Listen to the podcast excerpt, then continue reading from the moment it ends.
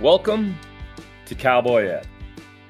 Well, we're just out there trying to get all the all the cows in order and, and, and the sheep all rounded up so that everybody can just kind of keep the ranch moving. Maybe produce some new things. How you doing out there, Maya? You staying warm? Um, not really, but I am doing well, and I loved your metaphor for what's going on in schools right now. So I'm excited to talk today. It's a tough time of year, first off. Uh, Everybody in education always knows as you head into February, if you make it through February, the year is complete and and it's hard on students, it's hard on kids. And and last week we talked about the situation facing schools with substitute teachers and maybe reinventing and and looking at that. And we really felt like the the horses still had a lot of giddy up and we we felt like we needed to kind of continue this conversation maybe in a different direction. We came across an article uh, about the flexibility of schools, which kind of went, you know, the title of that article is "Teaching Must Get More Flexible Before It Fail Before It Falls Apart." And so we're gonna just talk about a couple ideas out of this and, and go where the horses go, but thinking about how do we make change? And everybody out there knows that change is hard. Change is hard at any level, and to make true systematic changes uh, becomes everybody gets very territorial and, and holds on to what they know. And and that's not saying anything bad about anybody. All of us do that. And so we're gonna kind of hopefully take some points from this article and create a discussion about that. So we're all excited, and just the luck of the the internet, if you will, helped us out with a, a great article to look at that. So in passing, this article made a, you know, everything else has seen revolution changes, flexible scheduling, um, giving more free time to employees, all of these different kind of things, more remote work, all of that. But we work in a different beast. We work in in a place where parents can trust us with their kids. So we, we have to look at that a little different. Um, and so they just had, you know, they surveyed teachers and that flexible scheduling was the number one factor that would keep them from leaving education. Flexible scheduling, not more money, not smaller class sizes, not all those things that we kind of hear, but the idea of flexible scheduling. So let's just hit that right right out of the gate here. The horses are bucking now, Maya. When you think about flexible scheduling as an educator, what does that mean to you? Well, I think about it in a, you know, just like a business, right? And you're talking about, you know, variation of hours, you're talking about employees working from home, you know, eh, different ways that the structure can be put together to get the job done.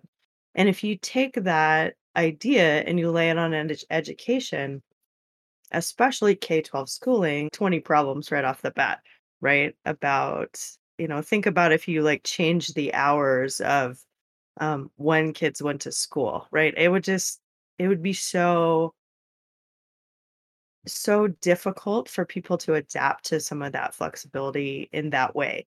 So I think that there's things that need to kind of stay locked in place, but we also need to think about it extremely differently so that people are engaging in the education process in a way that isn't draining them, you know, of everything that they have. I think one thing the article brings out, it mentions that when everyone went to remote schooling, that they weren't doing all of the other things teachers do. No one was standing in hallway duty. No one had to watch the lunch line and it provided a little bit of space for teachers to, you know, collect their thoughts, plan what they were going to talk about next, take a break, eat lunch, right? How many K 12 teachers eat lunch in five minutes?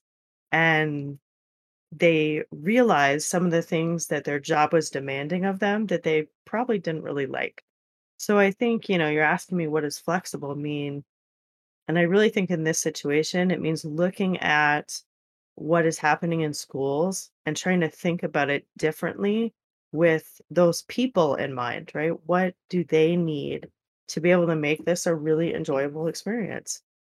You bring up such a, a good point about what COVID showed us. What, when we went into the pandemic, it did shift a lot of things and it made a lot of people in education really, really think that. As you were talking about you know, teachers not having to do lunch duty and not doing hall duty and not doing playground duty and before school and after school and bus and on and on. And you start to compare that to another to another job. And you start to think about it in context of maybe a banker. And the bankers aren't out, you know, weed eating the yard, aren't, you know, shoveling the snow on on their on their parking lots, those things. The doctors aren't checking everybody in uh, at the doctor's office. The doctors are doing their job and and they're allowed to take a breath between patients and, and those kind of things. And so figuring out how to do that becomes the amazing struggle. And, and what I really did appreciate uh, about this article, and and don't want to don't want to steal any other information, just to make sure that this article is was wrote by Simon Rodberg, and and hopefully he'll get a chance to throw some comments in here after after the podcast goes live. But the idea that okay, here's kind of those structures that we have to work with. A four day week for all schools would give a day for teachers. That would be great, but it would put a a definite issue for parents to face. So that's not always going to be the option. So working within the confines of here's the schedule. We pretty much go to school from 8 to 3 or 4. And so how do we work within that schedule to create more flexibility? Not just throw education up in the air and let let it come down as a whole new beast yet. But how do we get there? How do we and so how do we create that flexibility in the schedule?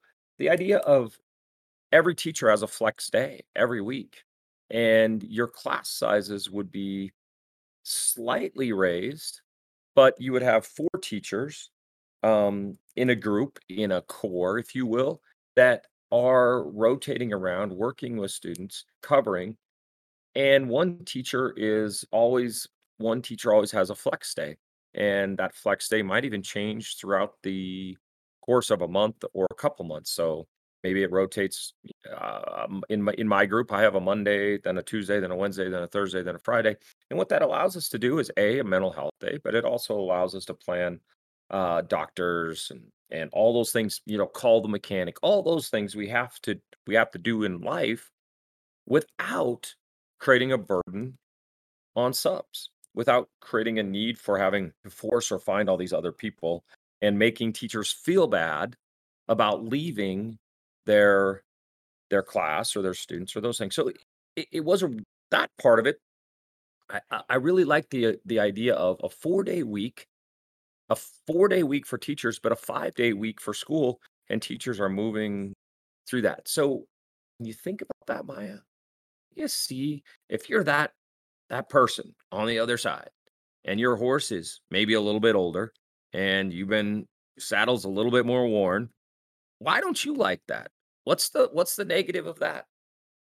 Well, James, I think the negative is the perception of, you know, changing the tradition of school. And I think that, you know, it's really hard in education to make big changes that disrupt that familiarity of school. You know, I people, parents, people in the community, leaders, right? We have superintendents and principals and eh, that have kind of gone up through the ranks in school and they're comfortable with the way that it is. So change is uncomfortable to people and tradition is really deep in education and you know it goes from that very you know like how the bells are set or how we always start at a particular time in a particular district and you know, it's it's challenging to think about it differently. So I think perception, tradition, and the willingness to change are all of the barriers that you have in in putting an idea like that in place. But I think we have to break away from that and think about how do we make this a, you know, functional place for people because you know, I I don't have the same stressors in higher ed and I was thinking about that in terms of like, I don't feel like my job is not flexible. And I have opportunities throughout my day that are, you know, downtime, or I can choose what I do, or I can get that phone call in because my day isn't structured in that same way, minute to minute to minute. You know, my classes are set I have, you know, my calendar is completely full. However, I have the ability to move through that calendar in a really different way than a K-12 teacher. And I think that, you know, that that ownership of their schedule or that ability to, you know, put something in at the last minute that they need to take care of is what's missing. And I think that if we can think about it in that way, we can break some of those traditions and maybe make education a much better experience for teachers so that they're not in a space where they're weighing their options, right? Is this worth my time? And I think all that is is giving them a little bit of control over that time. But there's a million ways you could do that. You know, you're talking about one day off. What about, you know, we they all have a prep period at some point in the day, but what about teaching in the morning or teaching in the afternoon and doing other things you know, throughout the day. Like there's ways to really think about what teachers do in their job. eh, We don't have to, you know, here's your teacher, here's your 25 kids, and you never can be separated from each other, right? I mean, that sense of all on for teachers is a struggle. And I'm wondering, because you're in the classroom every day, do you feel like you have to be on every minute of the day? Am I understanding, like, am I perceiving that correctly?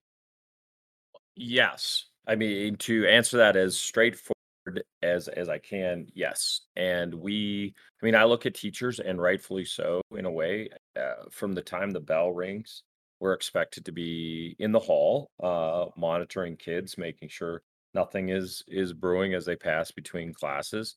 Uh, so just in that sense, or that little tiny piece to prepare for the next class, you in a way are either preparing at the end of the class you just ended or preparing as the class is walking in because immediately for that whatever three or four five minute passing period you're out there you know all hands on deck keeping an eye on what's going on.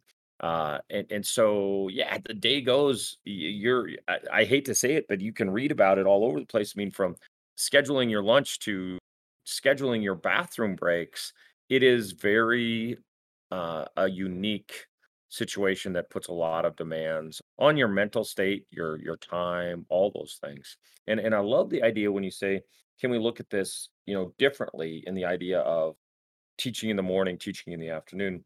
And, and one of those pieces I do think we all can possibly agree to is teaching remote all the time is is not the best option for the vast majority of students. But using remote learning opportunities mixed in with the daily schedule, weekly schedule, monthly schedule is not a bad thing because we are preparing students for that they are going to have remote opportunities. They are going to be in an office, out of an office, in an office, out of an office, and and and still collaborating. So teaching them how to learn, work in those situations is would also be beneficial. I- i- it's just you know, and, and going back to this article that kind of bridging from last week, it's not just if teachers leave. We've got a lot of important people that are doing lots of you, you brought up principals. Principals do an important job. They're getting burned out. I believe the the stat that just came out here uh, in the last month that uh, two and four principals are ready to be done, ready to leave. So tha- that's going to create another vacuum, another void. We start looking at uh, office staff. Here's the part that I think is almost like students, and students struggle with this question. So maybe teachers would, I, I think about myself, but asking them, what would a good schedule look like?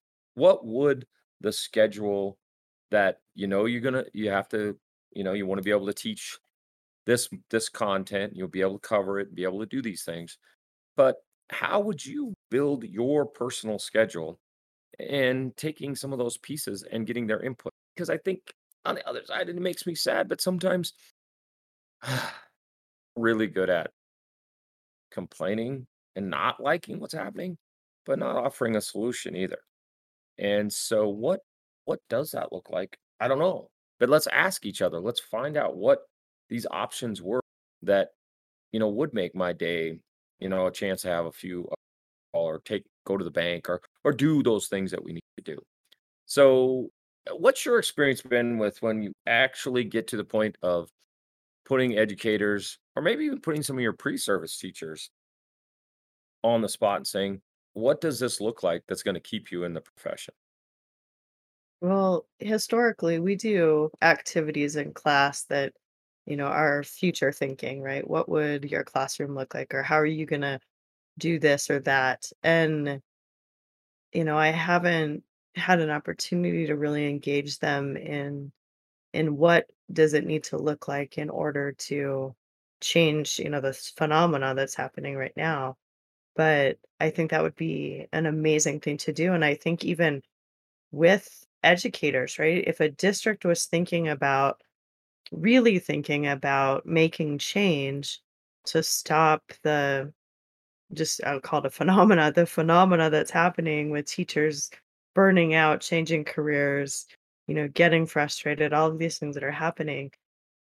If they were serious about that, to, you know, have some activities with their teachers where they they did design sprints or had, you know, just talk sessions to come up with really, you know, unique ideas because I think you're dead on. We don't ask the person who it's affecting, you know, what those solutions are. We think we can fix it, right? And ISIS we is like the big education realm. But, you know, you come in and you're like, oh, we need to do this or we need to do that. But do you? And how do you know you need to? Because we haven't talked to teachers. So I'm all for that. I'm a huge advocate of of the teachers working on this problem and and coming up with something that works because it needs to work for them. And yeah, I I think that, you know, you just gave me a great idea, right, of an activity to put into a teacher prep class. I think that it would be amazing to see what they think because they haven't really entered a classroom yet. They don't have that that feeling of being all on all the time. So, I but yeah, I think those perspectives would lead us in a good direction. Well, and you think about that, they they only have a mild bias. They only I mean, the mild challenge for them is they they went through education. So they the jury has been influenced by what they experienced, but they haven't felt that pressure of, you know, how am I going to get this done? How do I get that done? Um, do I take a personal day just to get some of these things done? Uh, it, it definitely is is an interesting question. I'm anxious to hear the answer from your students, especially. That'll be maybe a follow-up episode with a couple of your your students to share with everybody out there. You know, for all of this, there there there are ideas.